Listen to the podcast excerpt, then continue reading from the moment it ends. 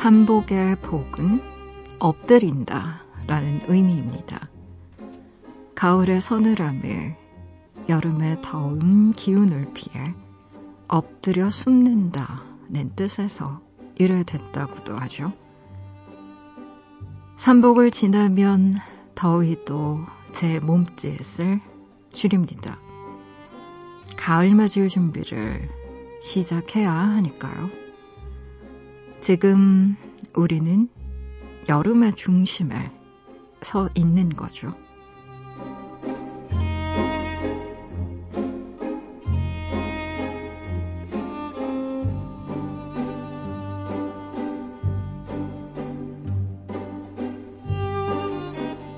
상대의 끼니를 챙기는 인사를 유독 자주 건네는 계절도 여름이라는데요. 더위 앞에 엎드리지 않길 바라는 당연한 챙김일 테죠.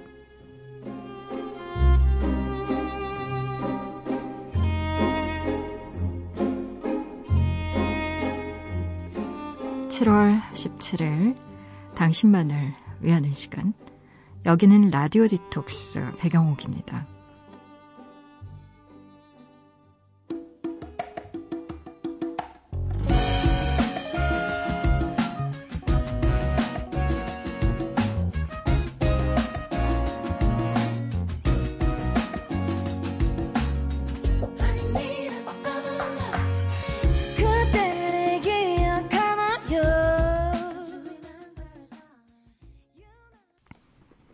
라디오 디톡스 배경옥입니다. 오늘 첫 곡으로는요. 바버레츠의 Summer Love 같이 들으셨어요. 지난밤 그리고 어제 하루 잘 보내셨어요? 저는 라디오 디톡스의 DJ 수설가 배경옥입니다. 아 그래요. 초복입니다. 초복, 중복, 말복 중에 이제 첫 번째 그 뜨거움과 더움에 정말 그 정중하게 와 있어요. 어, 여름이 점점 더 깊어질 거고 여름의 어떤 그 더위가 우리의 활력을 마구마구 빼앗아갈 텐데 초복에는 역시 삼계탕을 많이들 드시죠. 그래서 아우 점심 시간만 되면 아주 삼계탕 집에 줄이 어찌나 긴지 삼계탕 먹기 정말 힘들죠. 그래서 삼계탕 대신 뭐 장어 구이라던가 아니면 추어탕 뭐 이런 약간 그 몸 보신할 수 있는 음식들 많이 드시잖아요. 그래서 또 그때가 아니면 또 우리가 굳이 찾아서 삼계탕이나 장어 같은 거 먹을 일이 없기 때문에 어떻게 보면 어 이런 날이라서 이런 음식을 먹는 의미라는 건, 아, 내가 대비해서, 여름의 어떤 그런 뜨거움을 대비해서 내 몸을 좀 보호한다라는 뜻도 있을 거고요. 확실히 여름에 좀 입맛이 뚝뚝 떨어지긴 해요. 그래서 차가운 거 계속 먹게 되고, 뭐, 이열치열이라는 말도 있긴 하지만 아무래도 여름은, 음, 뜨거운 음식을 잘 안 먹게 되, 되기 때문에 그 몸의 온도가 나, 내려가죠. 근데 몸이 원래 따뜻해야 사실은 체온 유지가 더 잘 된다고 하거든요. 몸의 온도가 1도씩 떨어질 때마다 우리의 면역 체계가 어마무시하게 떨어진다고요. 그래서 온열요법이라고 해서 그 몸의 온도를 0.1도, 2도 이렇게 높이는 게 어, 면역력을 높이고 우리 그 몸에 사실은 왜 암세포라는 것도 우리 몸에서 매일 생성된다고 하거든요. 근데 보통의 사람들이 암에 걸리지 않는 이유는 그걸 물리치는 또 세포들이 계속 활동하기 때문이라고 하는데 가장 중요한 베이스는 면역 체계라고 해요. 그래서 면역력을 증진시키기 위해서 제일 중요한 것 중에 하나가 체온 유지, 그리고 체온을 올리는 거. 가장 중요하다고 하거든요. 그래서 뭐, 어, 의사들 중에는 한겨울에도 이렇게 냉수를 샤워하는 거 별로 안 좋다. 뭐 이런 얘기 하시는 분도 있고, 한의사분들 중에는, 어, 과일을 냉장고에 차게 해서 먹는 게 실은 우리 몸에 안 좋다. 이렇게 얘기하시는 분들도 계세요. 근데 아무래도 여름에는 좀 시원하고 차가운 거 먹고 싶고 하니까. 근데 다행히 팥빙수를 많이 먹는데 그 팥이라는 그 곡물 자체가요. 어, 몸 안에 있는 열기를 효과적으로 좀 낮춰준다고 해요. 그래서 그 우리 조상들의 지혜라면 지혜인 거죠. 팥 많이 드세요, 여러분. 팥이 좋다고 합니다. 여름에 그 더위를 좀 낮춰주는 데는요. 라디오 디톡스 배경옥입니다. 이 시간에 듣고 싶은 노래도 좋고요. 나누고 싶은 이야기도 좋아요. 지금 여기로 말 걸어주시겠어요? 짧은 건 50원, 긴 문자와 사진 첨부 문자는요. 100원이 추가되는 샵 8001번이고요. 무료인 미니, 미니 어플로도 참여 가능합니다. 다시 듣기와 팟캐스트로도요. 언제든지 함께 하실 수 있어요. 내가 내 곁에 있을게 언제나 넌 혼자가 아니란 걸 내가 알 수 있게 여기 이곳에 있을게. 힘을 내. 언제나 고마워 너에게.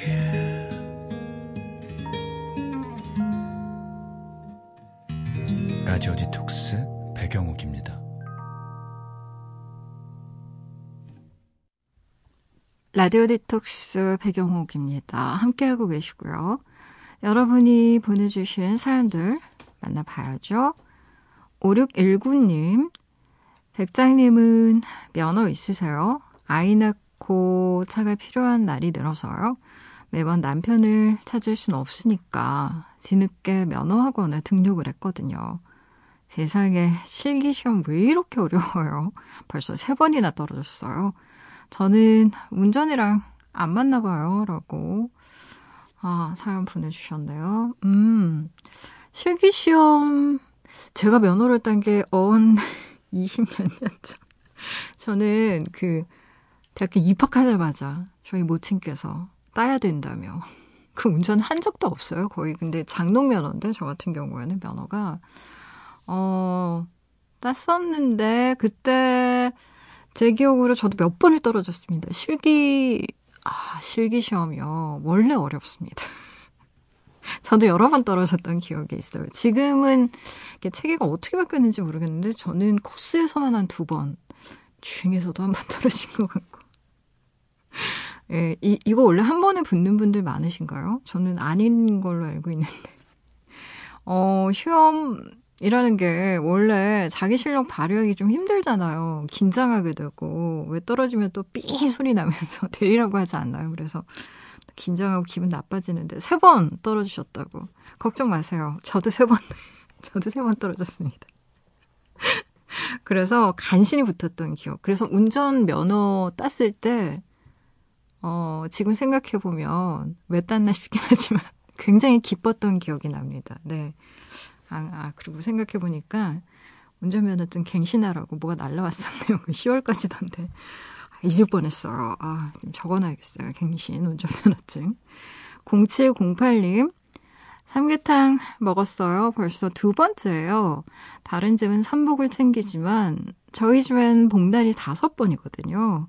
7월 첫 주부터 1, 2주에 하루씩 꼭 보양식을 챙겨 먹어요. 이렇게 잘 먹어서 가족 가족들이 다 잔병이 없나 봐요. 하하, 이렇게 보내주셨나요? 음, 유달리 잘 챙겨 드시는 집. 좋네요. 그쵸? 음. 삼계탕, 참 맛있잖아요. 맛있지만, 이걸 사실 또 끓이려고 하면 이게 보통 일이 아니고, 음. 뭐 삼계탕에 물론 닭도 들어가지만 그 안에 뭐 밤, 대추, 뭐 은행, 인삼, 마늘 이렇게 몸에 좋은 게 굉장히 많이 들어가잖아요. 뭐 한약재 넣는 분들도 있고 뭐 황기 이런 것도 넣는 분들도 있고 하시던데 아무래도 그런 이렇게 좀 몸에 좋은 것들을 오래 끓여가지고 국물에 녹아 있는 걸 먹으면 그리고 저 같은 경우에는 또 유독 찰밥을 좋아해서 삼계탕에서 물론 닭 살을 발라서 먹는 것도 좋지만 저는 그 안에 들어있는 찰밥을 먹는 게 제일 저한테는 개인적으로 클라이막스라서 어, 아유 탄수화물 중독 이놈의 탄수화물 탄수화물 어찌나 좋아하는지 어 삼복을 다섯 번 챙겨 드신다고 하니까 이제 5주 5주 동안 이제 한, 한 주에 거의 하나씩 드시는 거잖아요. 어 확실히 여름에는 땀 많이 흘리고 그리고 물 자주 안 드시는 분들 의외로 많아요. 그래서 땀 많이 흘리는데 물 자주 안 먹고 하면 그 탈수증도 올 수 있고 그리고 또 아무래도 실내에서 활동을 하면 에어컨 바람도 워낙에 강하고 해서 확실히 좀 따뜻한 거 많이 먹는 게 도움이 많이 되는 것 같습니다. 건강 잘 챙기시고요. 3위 5일님의 신청곡 들어볼게요. 브라운 아이드 소울 정말 사랑했을까?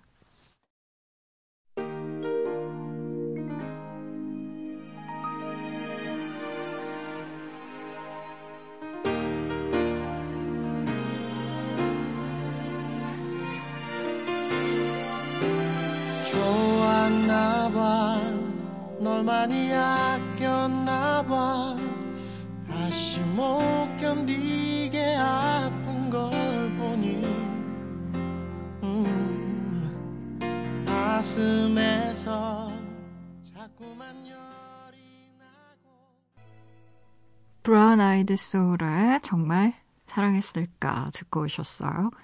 라디오 디톡스 배경옥입니다. 함께하고 계세요. 무조건 익명으로 소개되는 코너죠. 긴 사연의 긴 대화로 우리끼리 깊은 이야기를 나눠보는 시간 딥톡스 오늘의 이야기입니다. 엘님이 보내주신 사연이에요.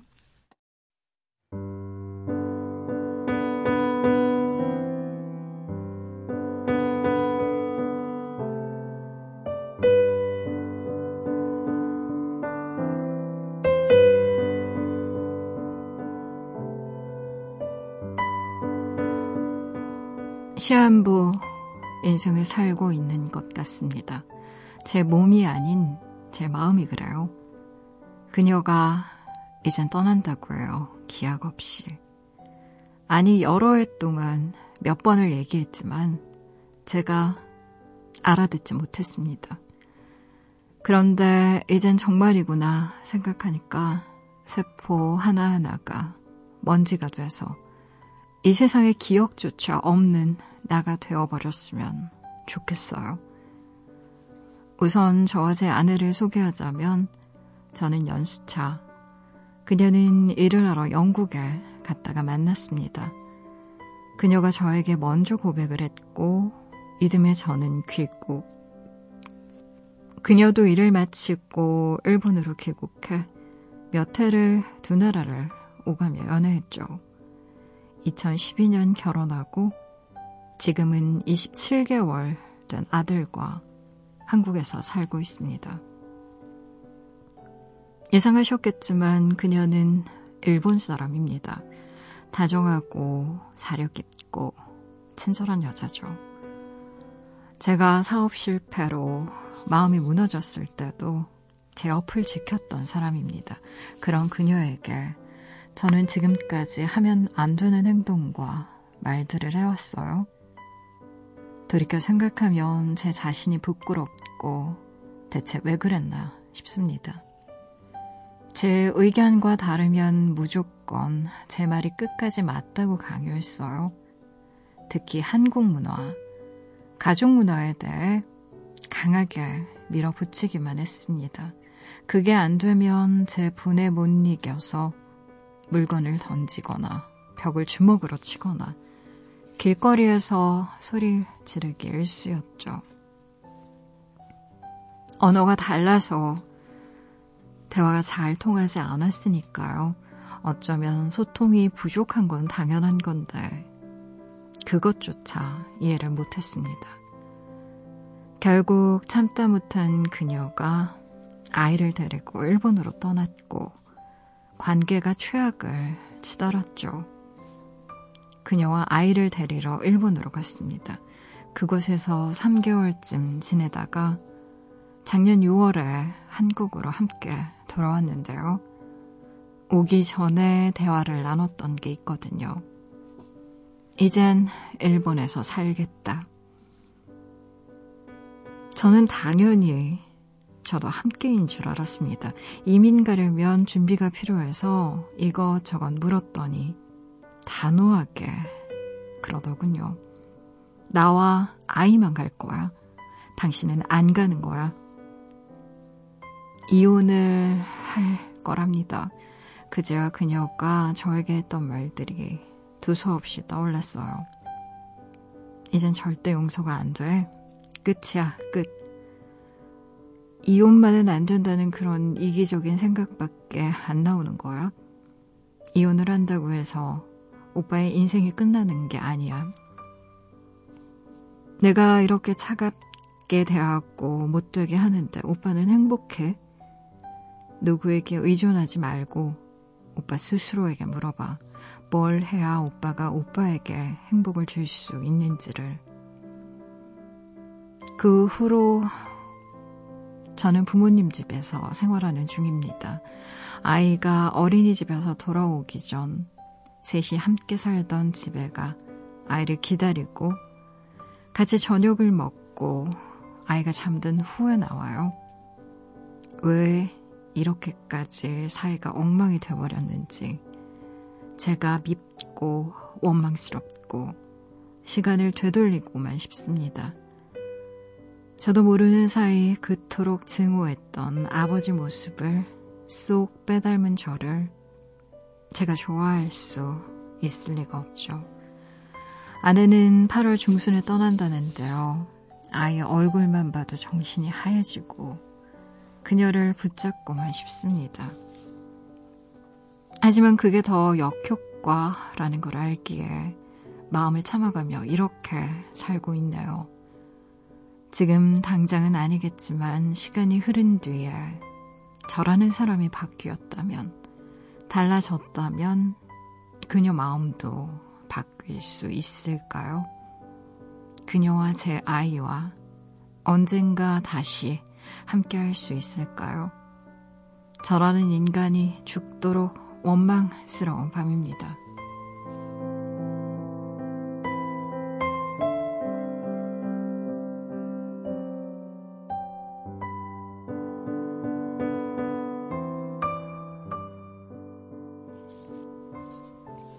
1번인 아내 이혼 통보 때문에 지금 마음이 너무나 그 슬프고 마음이 무너진 분의 사연인데요. 어, 이 사연만 보면 아내분은 이미 마음 정리가 끝난 것 같아요. 그렇죠? 음, 돌이키기가 쉽지 않은 상황인 것 같고요. 8월 중순에 아내가 아이와 함께 일본으로 떠난다고 쓰셨어요. 아이가 27개월이니까 아직 어린데 엄마 손이 지금 많이 필요한 시기이기도 해서 아 이제 남아있는 시간이 그러니까 고작 한 달 정도이기 때문에 지금이 아마도 굉장히 힘든 시기일 거라고 생각합니다. 뭐 오죽하면 시험부 인생 사는 것 같다라는 얘기를 하셨겠어요. 그렇죠? 많이 힘드실 것 같아요. 음, 사연 곳곳에 후회, 자기 책망이 가득한데 과거를 돌이키는 거 힘들죠. 더구나 이제 사연만 보면 폭력적인 성향 때문에 아내가 결별을 결심했다면 더 그럴 겁니다. 근데 두 분 사이에 아이가 있기 때문에 지금 할 수 있는 것들을 하셔야 돼요. 그래야 아내와의 관계가 더 이상 악화되지 않고 아이에게 미치는 악영향을 최소화할 수 있는데 평생 아이를 보지 않고 살 수는 없잖아요. 음, 그, 그것만큼 잔인한 일도 없고.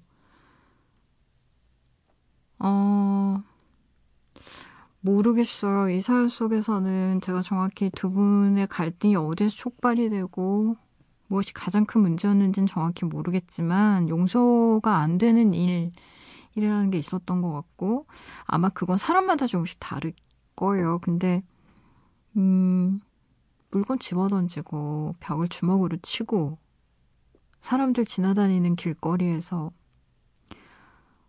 막 고함을 치고 하는 그런 상황을 견딜 수 있는 사람은 없습니다. 음, 적어도 저는 개인적으로는 굉장히 힘들 것 같아요. 이런 일을 반복적으로 겪게 되면. 어, 이 부분에 대해서는 본인이 좀 생각을 많이 하셔야 돼요. 어떤 관계를 맺든, 음, 이렇게 성인 남녀가 할 수 있는 커뮤니케이션이라는 게 고함 치르고, 그리고 뭔가를 집어 던지고 하는 건 아니니까. 그쵸. 이건 분명히 본인이 잘못하신 거고요. 그리고 아내의 마음을 되돌리기 위해서 무리하게 뭔가 접촉을 시도한다거나 대화를 시도한다거나 하는 게 이제 오히려 역효과 날 거란 얘기는 100% 맞습니다. 지금 이런 노력이 별 효과 없을 거예요. 그래서 지금 사연 주신 분이 할 수 있는 건 남아있는 이 한 달이란 시간을 어떻게 쓸 것인가에 대한 고민을 해보는 겁니다. 지금 아내의 마음이 돌려질 것 같지는 않아요. 그래서 물론 아내가 일본으로 아이와 함께 떠나면 음 진짜 마음이 무너지시겠지만 이제 그건 그때 고민해도 늦지 않고요. 일단 아내와 아이가 사라질 걸 두려워하느라고 지금 함께 있는 시간을 이렇게 두려워하면서 그렇게 지나버리기에는 이 시간이 너무 아깝잖아요. 그쵸? 그러니까 후회만 남았다고 하더라도 조금이라도 덜 후회하는 방법이 뭔지 고민하셔야 됩니다. 이게 고통스러운 일이에요. 근데 지금 당장은 본인이 생각해서 좋다고 생각하는 것을 할 게 아니라 최대한 아내 입장을 좀 배려해서 아내가 원하는 걸 하는 게 맞습니다. 음, 내 생각이 맞다고 생각했기 때문에 밀어붙인 일의 결과가 지금 관계가 어쨌든 파탄이 된 거잖아요. 그래서 본인 생각 좀 내려놔야 할 거예요. 그리고 과거의 아버지 닮아가는 스스로가 밉다고 썼는데 어, 싫어하고 혐오하면서 담는다는 말이 얼마나 무서운 말인지 몰라요. 그, 과거의 과정 이야기를 쓰시진 않았지만, 아버지가 좀 폭력적인 분이셨던 것 같아요. 음.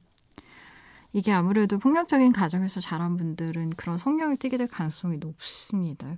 근데요, 그렇다고 해서 모든 그 폭력 가정 속에서 자란 아이들이 폭력적인 아이가 되는 건 아니거든요. 어, 제가 통계를 언젠가 한번 이야기해드린 적도 있는데 폭력 가해자의 70% 정도가 어린 시절에 폭력을 경험했다는 통계가 있어요, 물론. 근데 제가 이 통계에서 더 유, 의미하게 생각하는 건 70%의 숫자가 아니라 30%의 숫자거든요. 폭력을 경험했어도 폭력을 행하지 않는 사람들이 무려 30%라니까요. 이건 되게 중요한 겁니다. 내가 폭력 과정에서 자랐기 때문에 폭력적인 사람이 될 수밖에 없었어라는 건 자기 합리화예요. 그리고 음 아버지를 원망할 수도 있겠지만 아버지를 원망하는 일이 전혀 도움이 안 돼요. 특히 마흔 넘은 성인들은 그러면 안 됩니다. 저는 그 얘기는 분명히 해드리고 싶어요. 어, 변하고 싶다고 쓰셨는데 사람은 변하지 않는 게 아니라 변하는 게 참 힘듭니다. 변하지 않는 것과 변하는 게 힘든 건 다른 거예요. 좀 다른 맥락의 이야기고요. 어, 변하고자 하는 의지가 있으신 거잖아요. 아마 지금은 많이 후회하시는 것 같고. 그래서 관계를 개선하기 위해서 책도 읽고, 강연도 듣고, 아마 노력을 하실 거예요. 근데 이런 게 책 몇 권 읽고 강연 듣고 한다고 해서 변화가 바로 오는 게 아니라 그러니까 머리에서 가슴으로까지 내려가는 길. 이 세상에서 제일 멀다는 얘기를 그 신영복 돌아가신 신영복 교수님이 감옥에서의 사색에서 그런 글을 쓰셨는데 사람이 머리로 깨달은 것처럼 느껴지는 건 쉬워요. 근데 그게 가슴으로까지 내려와서 행동으로까지 이어지는 거는 정말 많이 힘듭니다. 그래서 성공한 사람 많지가 않아요. 그래서 관계를 개선하고 아픈 과거의 경험에서 벗어나는 분들 없지 않잖아요. 30%의 분들이 굉장히 그 안정적인 가정을 이루고 사람들에게 절대 폭력을 쓰지 않고 어쨌든 관계 개선을 위해서 노력하고 하는 그 30%의 분들의 차이가 뭐겠어요? 어, 실패를 두려워하지 않고 시도하면서 계속 실패하면서도 나아가는 거겠죠. 그렇죠? 그게 참 어려운 건데 마음이 많이 아프실 텐데 제가 지금 하는 말이 아내분 이혼을 결심했을 때요. 아이에게 미치는 영향도 적지 않았을 거예요.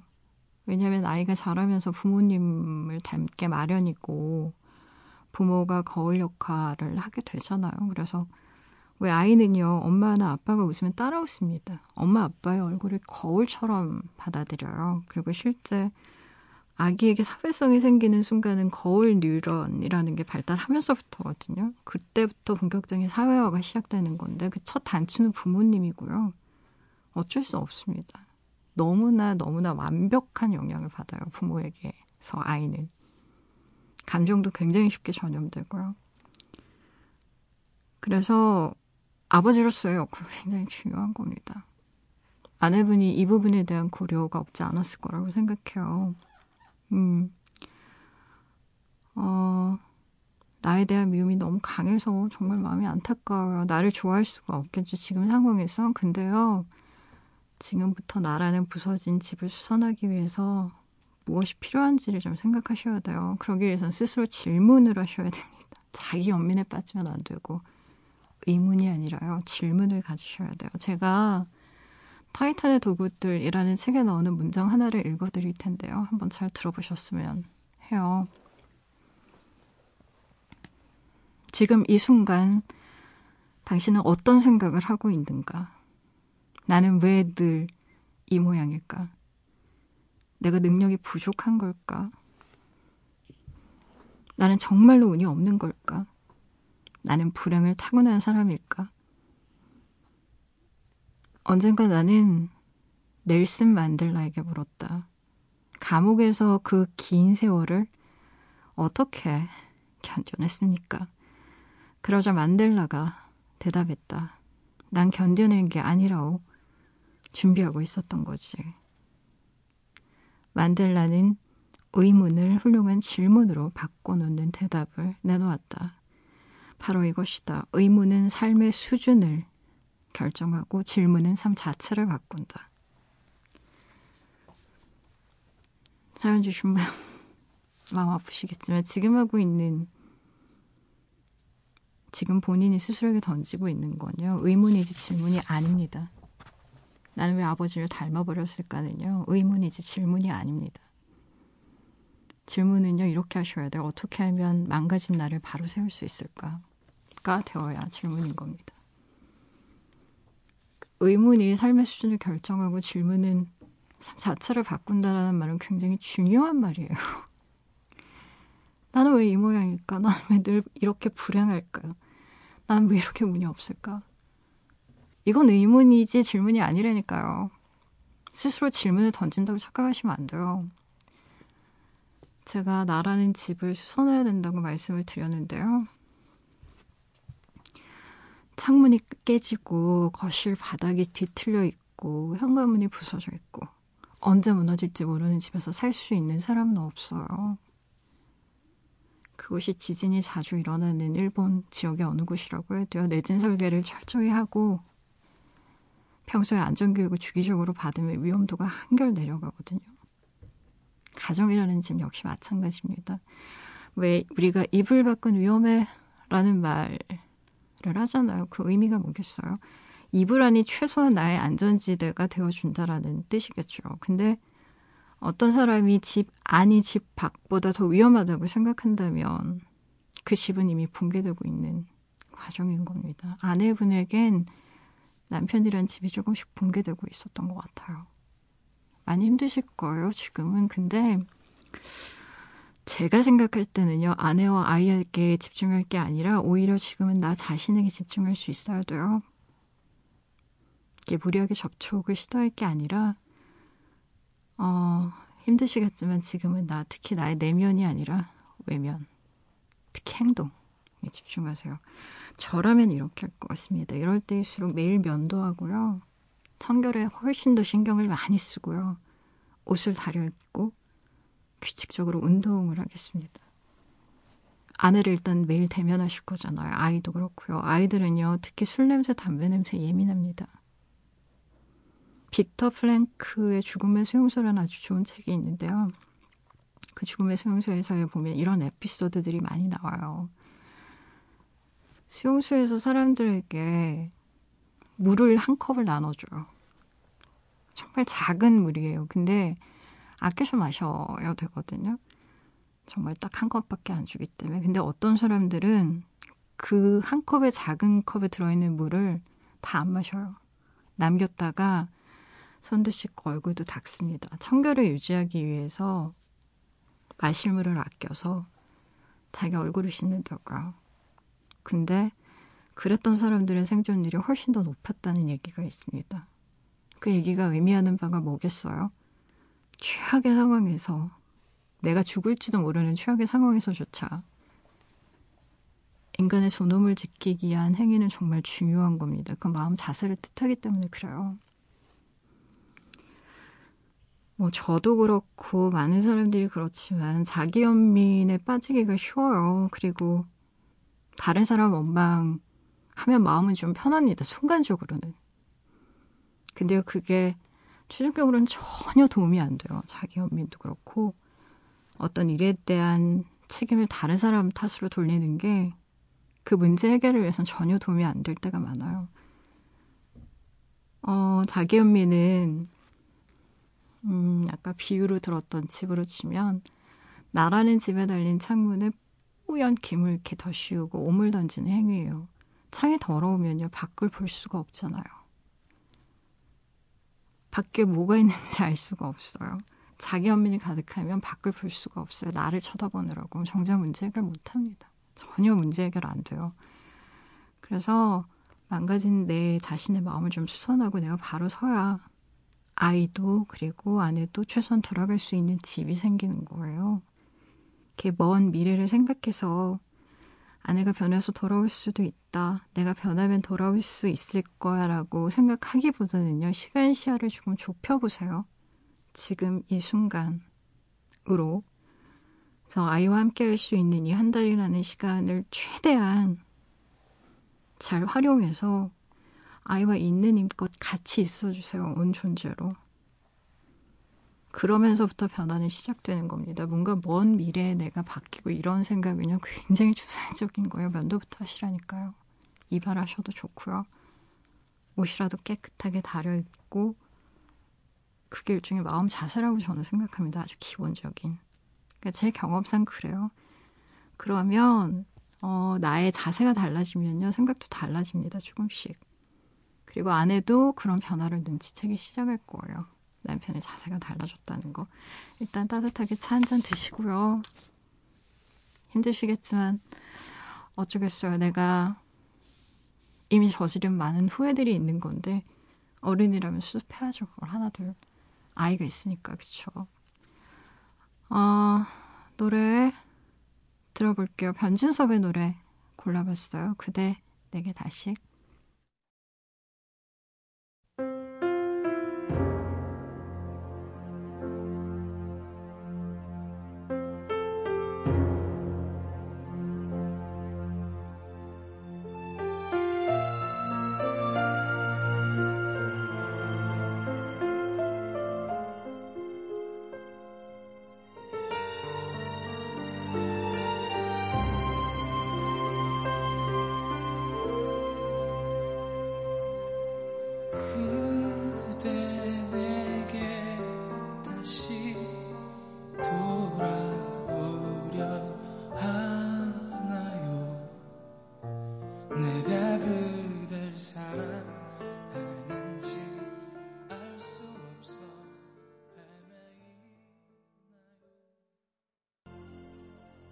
변진섭의 그대 내게 다시 듣고 오셨어요. 라디오 디톡스 배경옥입니다. 함께하고 계세요. 포털 사이트에 라디오 디톡스 배경옥입니다. 치시고요. 홈페이지에 들어오시면 딥톡스 게시판이 있습니다. 언제든 편한 시간에 이야기 올려주실 수 있게 게시판이 늘 열려 있으니까요. 생각나실 때 들어오셔서 편하게 글 남겨주세요.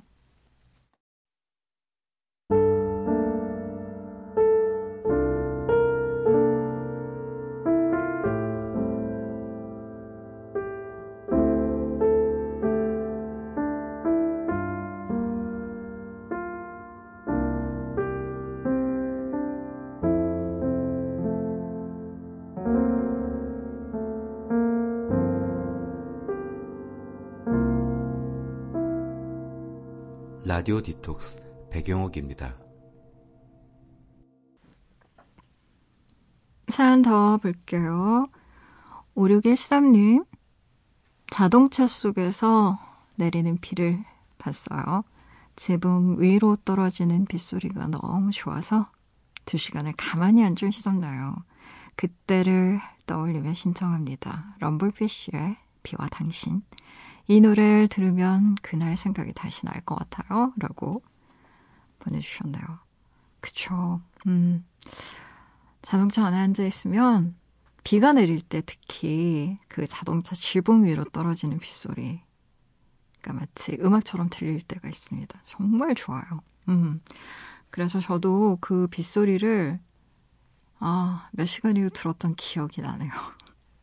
한강 그 공원에 주차장에 차를 세워놓고 이렇게 멍하게 그 자동차에서 떨어지는 빗소리를 들었던 음 그때 기억이 저도 떠올라서 아, 신청해주신 노래 들으면 참 좋을 것 같아요. 같이 들어볼까요? 럼블피쉬의 노래예요. 비와 당신.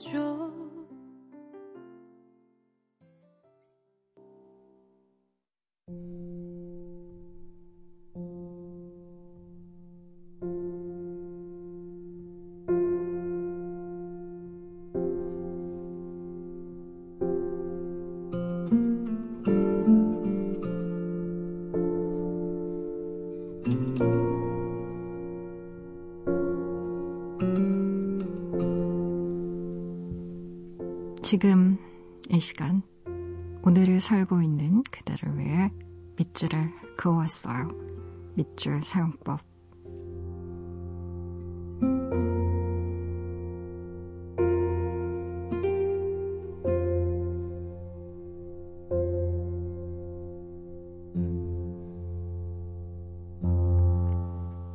연탄 한 장에 580원.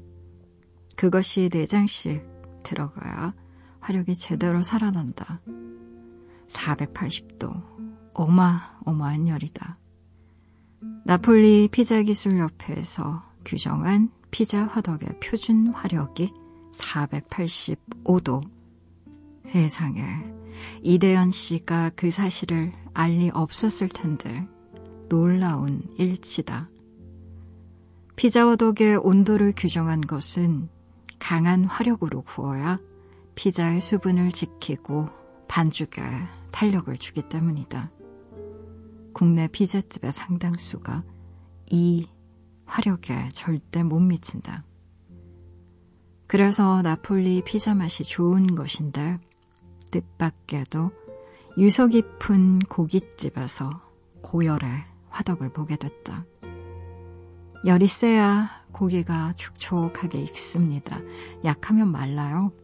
맛이 없어요. 우리 갈비가 식어도 맛있는 건 센 열 때문이지.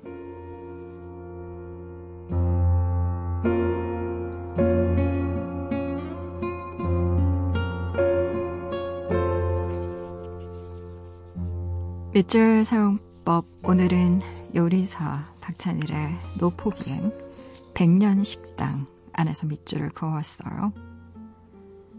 여행을 하다가 어디에도 나오지 않는 맛집을 발견할 때가 있습니다. 강원도의 간성을 여행하다가 맛본 칼국수 집이 그랬고요. 진주에서 먹은 만둣국이 그랬고, 동해의 한 분식집에서 우연히 최고의 군만두를 먹은 기억이 있어요. 일부러 맛집을 찾아다니지 않는 여행 스타일 때문에 발견하게 된 오롯이 나만의 맛집. 그것이 이토록 각별해진 건요. 그 맛집이 대개 2, 3년을 버티지 못하고 망해버렸기 때문인지도 모르겠네요. 좋아하는 곳이 쉬 사라지는 징크스를 가진 건 저뿐인 걸까요? 백년 식당 이라는 제목이 그래서 제 눈에 더 오래 머물렀는지도 모르겠습니다. 100년 넘은 식당이 정말 우리나라에 있긴 한 걸까? 라는 의문 때문이었죠. 결론부터 말하면요. 안타깝게도 없습니다. 우리에겐 2, 300년 된 노포가 없기 때문인데요. 어느 거리를 걷든 프랜차이즈 간판을 빼고 내면 자신만의 노하우로 경영하는 식당, 카페, 빵집이 많지 않은 것도 우리의 현실이죠. 자영업자가 어느 때보다도 많지만 그것이 가업처럼 이어져 온 경우는 별로 없으니 참 안타까운 일입니다. 그래서 책에 등장하는 오래된 식당과 식당 주인의 말들이요. 더 각별하게 느껴졌는지 모르겠어요. 손님들이 할매 돌아가셔도 옛날하고 맛이 똑같네 라는 말이 제일 듣기 좋습니다. 사실 맛있고 잘 되는 식당의 비결은요, 아주 단순합니다. 부산의 한 돼지국밥집 사장님의 말은 이래요. 우선은 보이소. 하루에 두 번씩 고기를 삶아대는데 맛이 없으모 오히려 이상한 기라. 잘 되는 식당이 계속 잘 되는 이유. 재료 회전이 빠르고요. 재료의 상태가 신선하기 때문입니다. 주위에서 음식 솜씨 좋으면 식당 한번 내보지 그래? 란 말 농담 진담으로 참 많이 하죠. 어떤 분들은 실제 내 식구들처럼 먹이겠다며 가게를 열기도 합니다. 하지만 얼마 지나지 않아 문을 닫는 경우가 참 많아요. 그때마다 사람들은 말하죠. 음식은 맛있었는데 경영에 어두웠다고 진단합니다. 요리사 출신인 저자는 딱 잘라 말하죠. 안 되는 식당은 음식이 맛이 없기 때문이라고요. 맛있는 식당은 안 망한다는 겁니다. 욕쟁이 할머니 식당이 살아남은 이유도 그런 탓이고요. 손님에게 욕하고 불친절해도 맛있으면 잘 되는 게 진리라는 게 여러 개의 식당을 이미 망해본 그의 진단입니다. 맛있어서 오래된 식당. 그것을 우리는 노포라고 부릅니다. 우리에게도 일본의 교토처럼 200년, 300년 된 노포가 생길 날도 오게 될까요? 200년 식당이란 제목의 책을 보게 될 날도 꼭 왔으면 좋겠네요.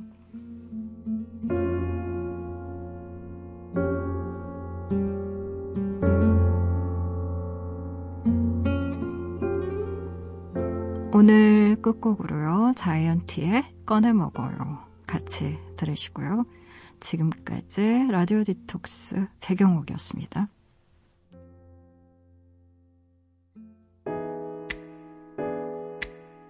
안녕.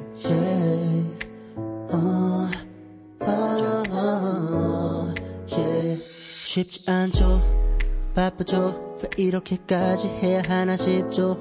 바라는 게 어, 더럽게 많죠. 그렇죠. 쉬고 싶죠. 시끄럽죠. 다 성가시죠. 집에 가고 싶죠. 집에 있는데도 집에 가고 싶을 거야. 그럴 땐 이 노래를 초콜릿처럼